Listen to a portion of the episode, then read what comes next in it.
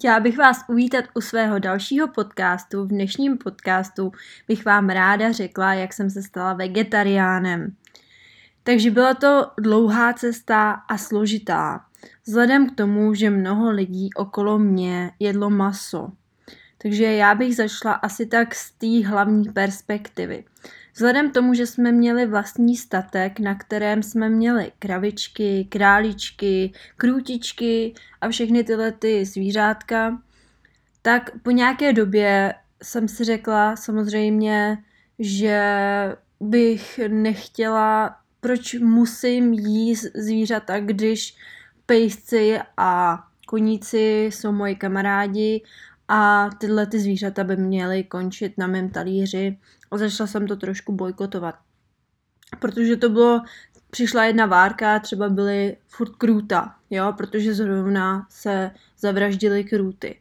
Další, po nějaký době se zase vraždili králíci, takže jsme měli furt králíka. E, pak zase po nějaký době jsme zašli mít krávy, kozy, ovce, a já jsem nikdy neměla ráda kozí maso, mě to prostě nechutnalo, já jsem z toho cítila tu kozu a bylo to nepříjemný. A po nějaký době jsme začali mít krávy. A byl tam strašně jeden rostomilý bejček. A oni ho museli zabít, protože to byl bejček. A bylo to naprosto, naprosto šílený. On byl tak rostomilej a jednoho dne skončil v mrazáku. A já furt jsem chodila a říkala jsem, to je ten bejček, protože já jsem jako říkala, tak budu jíst aspoň ty zvířata z toho obchodu. Spousta lidí si řekne, tak z biochovu aspoň víme, jak se to má. Jenomže pro mě bylo strašný vidět to zvíře zaživa a pak ho nechat zabít a jíst ho. Já jsem radši byla, když jsem měla to maso z obchodu. Já jsem to skoro brala jako ulehčení pro to zvíře, který byl zabito z nevhodných podmínek, než tady ty zvířata, který jsem znala. Já vím, že to třeba pro někoho nedává smysl, ale bylo to prostě nepříjemný. A furt mi hlavou vrtalo, proč jsou lidi vegetariáni, proč se tomu ostatní tolik vysmívají. A samozřejmě jsem tím byla strašně ovlivněná, protože to ti bude furt něco chybět a tamhle to musíš jíst maso, jsme masožravci a furt tyhle ty řeči. Takže jsme se s mým mužem jednou rozhodli, ono to není tak jednoduchý to dělat samotný, jo. Hlavně když bydlíte s rodiči, který vám neustále podstrojují nějaký maso a jídlo a ještě bydlíte na farmě, protože to pak uráží, když to nejíte. Jo, a teď oni vám to furt servírují, oni to prostě nechápou. Ně. To je stejný se vším.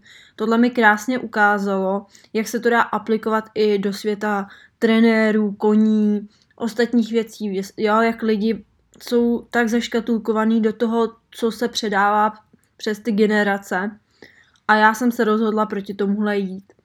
Takže jsem zašla se svým mužem, přešli jsme na vegetariánství, ale jedli jsme ze začátku rybu. Aspoň rybu, aby jsme si na to zvykli. Postupně s tím, že jsme teda omezili ostatní maso a jedli jsme jenom rybu. Má to malý háček. Občas nějaký lidi, není to pro ně úplně dobrý, protože jak to tělo je na to zvyklý, tak je potřeba začít postupně.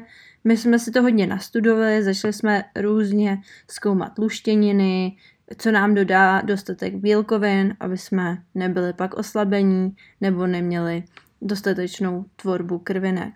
Jo, může se z toho stát jakási anémie.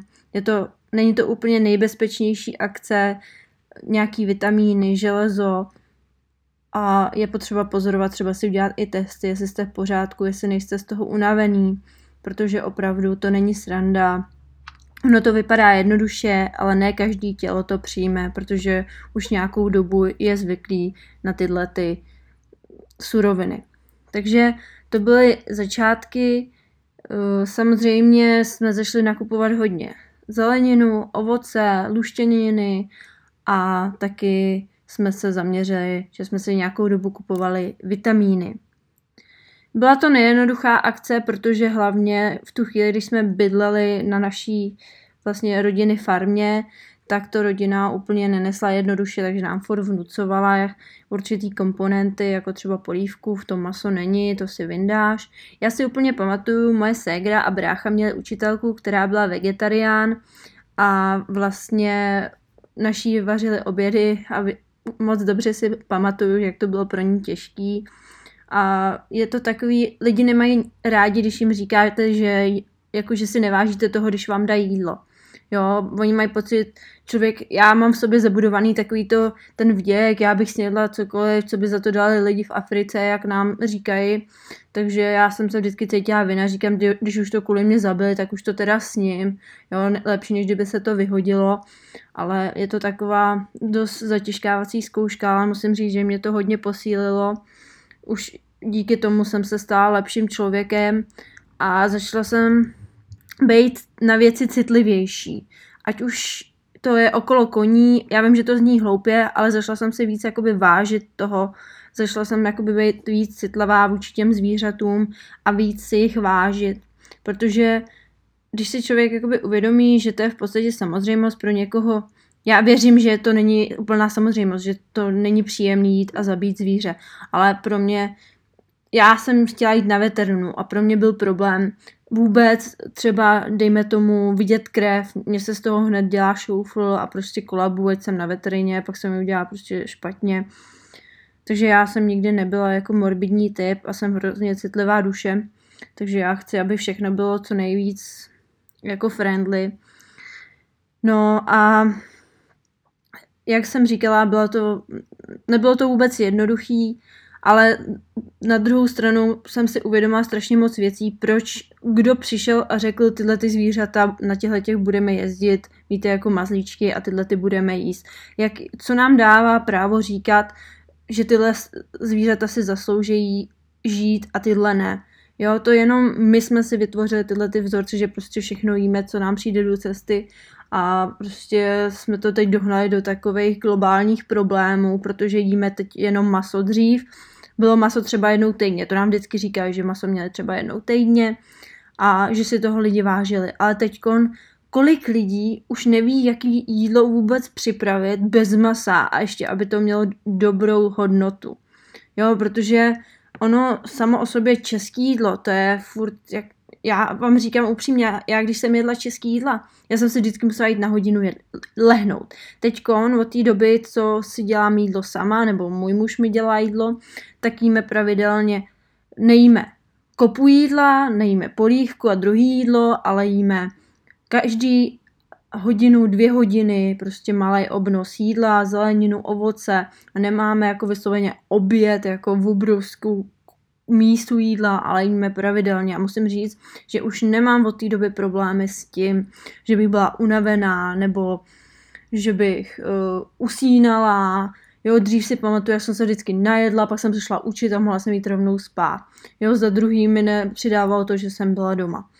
Jo, takže já mám takový trošku útlum, když jsem doma v prostředí zavřená, takže mě nabíjí spíš jakoby dobrý jídlo, což mluvíme o zelenině, ovoce, Taky jsem ještě předtím, než jsem přestala jíst maso, experimentovala s cukry. To bych do toho chtěla dodat, protože já jsem dřív byla taková, jako že co kde ke mně přišlo a nastudovala jsem strašný objevení, když jsem si řekla, hele, zkusím jít nějakou dobu bez cukru. A normálně po nějaký době, když ten cukr tolik nejíte, tak vaše tělo začne být citlivý a v tu chvíli si dá, dáte něco sladkého, tak máte pocit, že, že jste dostali najednou slazenou bombu do sebe a ani vám to nechutná. Normálně já jsem se dostala do takový, jakože moje tělo se naučilo určit, kolik sladkosti jsem schopna strávit a po nějaký, po nějaký množství už prostě si říkám ne, dřív bych šla a snědla všechno na posezení. Jo, čokoláda pro mě byla, si ze mě můj muž dělal srandu, že jsem čokoládová, ale já mohla jít a sníst celou tu milku, jo, furt jsem chodila a jedla, jedla a bylo mi to jedno. A teď my nekupujeme žádný sladký. Když jsem šla, třeba koupila jsem si jednu milku v pohodě, tak, tak nějak takový jako malý detox, abych si tam občas dá něco nezdravý, když už jsem tak zdravá.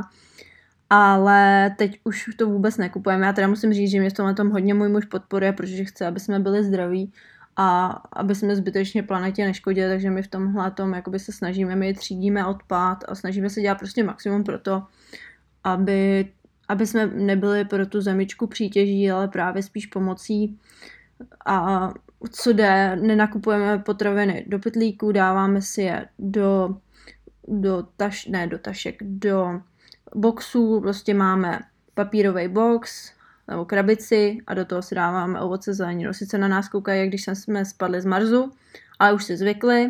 Dřív nás tím chtěli vyhodit, teď už se zvykli, protože už se to posouvá dál a dál. Mě naprosto děsí, když ty lidi jdou a prostě každý jeden kus dávají do pytlíku.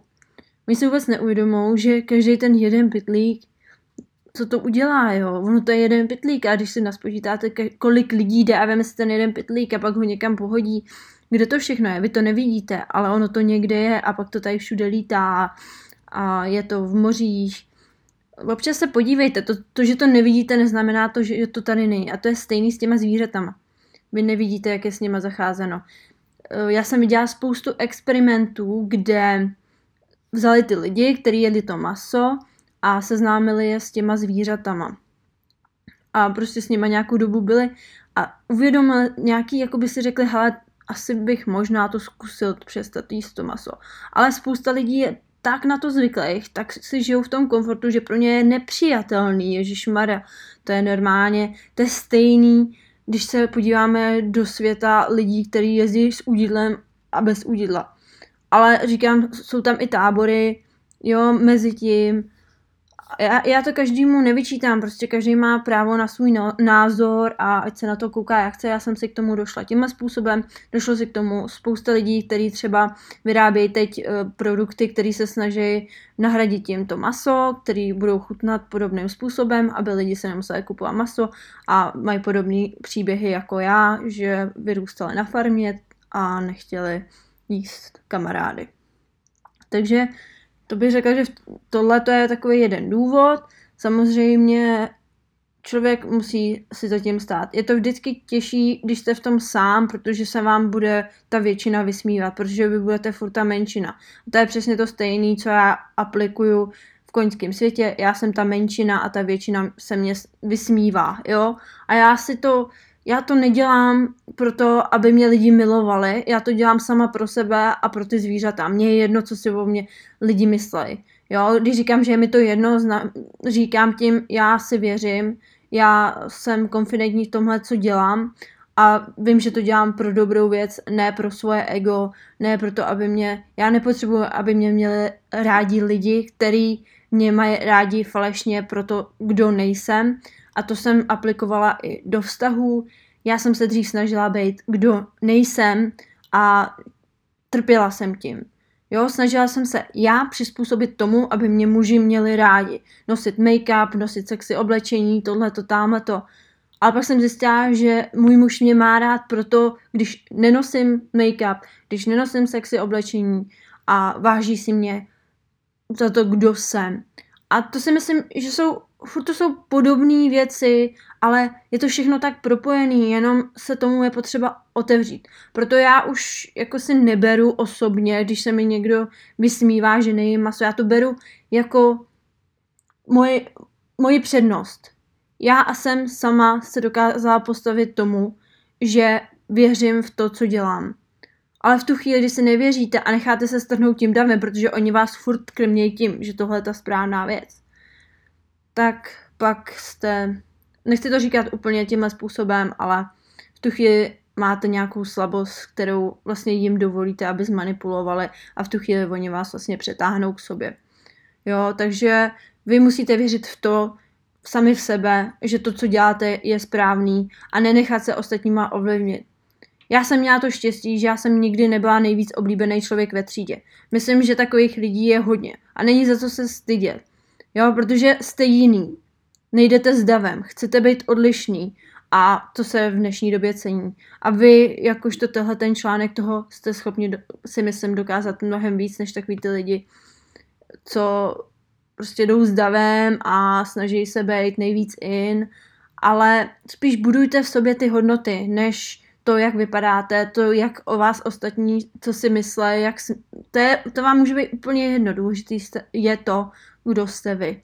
Jo, já vím, že už jsem se v tom hodně jakoby zamotala, ale tohle si myslím, že je strašně důležitý. Z toho si vemte, jestli si z toho něco vemete, dobře pro vás, jestli si z toho nic nevemete, taky dobře pro vás, je mi to úplně jedno, je to vaše rozhodnutí, neříkám vám, buďte vegetariánem, můžete jíst maso a být dobrým člověkem. Důležitý je udělat to tak, aby to bylo fér pro všechny, protože pak my musíme kompenzovat ty lidi, kteří jí toho masa hodně, ty lidi, kteří kupují toho plastu bez, bez toho, aniž by nad tím vůbec přemýšleli a to je právě ten problém. Kdyby každý vzal tolik, kolik potřebuje, tak by samozřejmě nebyl takovýhle problém. Ale tím, že hamty, hamty, ať mám víc než tamty, tak to je ten problém, si myslím. A že my chceme být prostě, aby nás lidi milovali, ale děláme ze sebe něco, co nejsme a to si myslím, že je důležité, aby jsme následovali srdce naše. A já jsem od malička cítila, že jsem jiná a chtěla jsem být vždycky jiná a to mě drželo nad vodou. A jsem ráda, když mě lidi zmanipulovali v určitém bodě, když jsem byla v nějakým top středním věku, to středním věku, nevím co střední věk, ale teenager, tak mě trošku zmanipulovali, stáhli mě za sebou a já jsem zase tu chvíli, kdy jsem zašla být starší, tak jsem zase se odrazila a vrátila jsem se k tomu, kdo jsem. Já jsem vždycky věřila v to, že, že tady bude někdo, kdo mě bude mít rád taková, jaká jsem. A takových lidí není třeba hodně, ale jsou. A to je právě ono. Na ty, si, na ty se vyplatí počkat. Některý, některým se to třeba nepoštěstí, ale nenechte si tu myšlenku vzít. To si myslím, že je strašně důležitý. Takže já si myslím, že to by k dnešnímu podcastu úplně stačilo. Doufám, že jste si něco z toho vzali. Pokud ne, vůbec vám to nevyčítám. Je to vaše věc, váš život, vaše rozhodnutí a budu se těšit u dalších podcastů.